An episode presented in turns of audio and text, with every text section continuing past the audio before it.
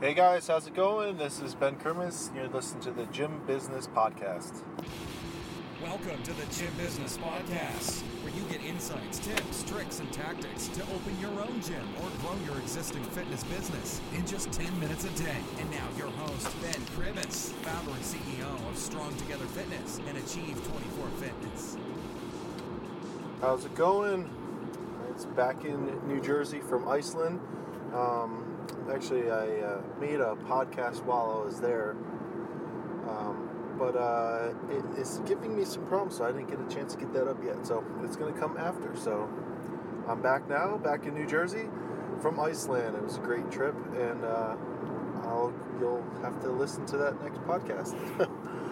So I don't know where you're listening from, but New Jersey has a large amount of Dunkin Donuts coffee, and I don't know if you've ever had it. It's pretty good. It's good coffee. I am definitely addicted to the iced coffee.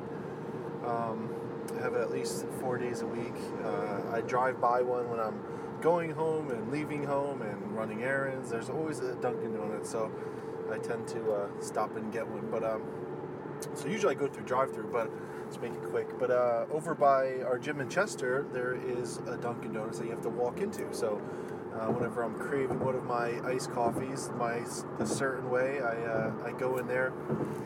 So it's funny this time though. I caught myself just kind of staring at their cooler, for a couple seconds, to the point where there was no one in front of me, and the lady had to call me forward. But it was the most interesting thing, and it's the small detail that this business had that I think is a good learning lesson for all of us out here who are about to open our gym or are already running our gym. And what they did was, they had their drink cooler, and there was at the bottom a chocolate milk that was empty, and which is interesting also. But they had at the end of it, like it's like the rack pushes the product forward, like spring loaded or gravity or whatever.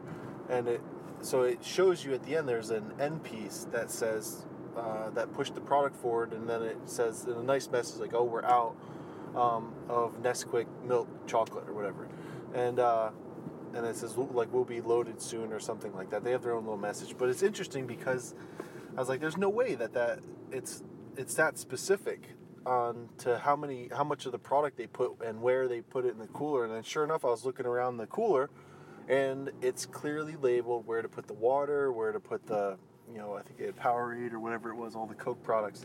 But how interesting is that? So, I know some of those Dunkin' Donuts do about $50,000 a week. And, it's a franchise, so it's all the steps have been tested and controlled, and so you can buy in and know exactly what you're getting. And it's just amazing that they put that much effort and research into automating their stocking of their cooler, and so they make sure that no one can mess it up. It's almost impossible to mess it up.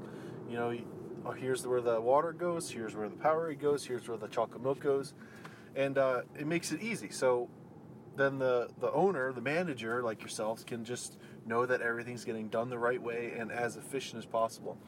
And I know that can seem kind of, a little much, but that's really what we need to do inside of our gyms, inside of any business. Everything needs to have that detailed procedure, operations manual, standard operating procedure to it. Or if not, you're not going to be able to control what's going on. It's going to be completely different. And, if they're taking that much care to the front end of something simple like a cooler, imagine what the back end looks like. Imagine what the operation manual looks like in a place like that. And guess what? It works every time. I'm sure they have some basic demos that they run before they open up one of these locations, but they work every time. They're just going to crush it. There's lines out the door all day long.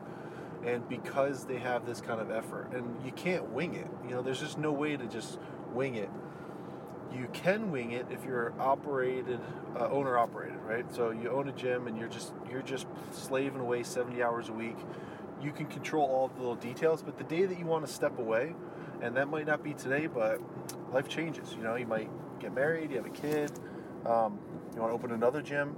things like that. You need to be able to step away, and without those detailed procedures, it's not going to work. You know, it's just going to crumble. So you can do that with how you hire, how you fire, how you onboard people, how you deal with your prospects, how you deal with your own products inside of the place, how you answer phone calls, how you take walk-ins, the class formats. It can all be written out in details like that. So it's pretty interesting. I love that they put the chocolate milk on the bottom shelf too. You know, it's just like testing. It just makes total sense, and I'm sure you guys can pick it up. So little kids can walk in there. They can open the cooler themselves. They can see the chocolate milk right in front of them, and just grab it and give it to their parents, and they'll buy it for them. They don't need to put the chocolate milk up high where the kids can't reach it. You know, the V8's probably all the way up at the top because kids aren't going to drink that, so they want the adults to see it. It's just interesting. You know, it made me think it was a good lesson to kind of share with you guys to make sure we do that inside of our business. And I know for us, I mean, you know, if someone doesn't show up a certain amount of time, they're going into a certain process. You know, there's a process for prospects, there's a process for members, there's a process for our new locations when they come on as Strong Together licensees, all that stuff. There's processes. So that's it. That's the quick lesson of the day today, is just think about where you can automate inside of your business, what steps you can streamline so that almost anyone you can teach to go ahead and do it for you as good as you, if not as close to as good as you can, which is fine enough. You know, if you can be 80% of what you do, that's awesome. That's great. So, that's it, guys. So if you're thinking about opening a gym, or you already have a gym, you know, stop over at theperfectpresale.com. Sign up for one of our webinars that go on mostly every day at this point, and get some more information and get on a strategy call. Talk to you soon. Thanks so much for listening to the Gym Business Podcast with your host, Ben Kermis. We'll catch you next time.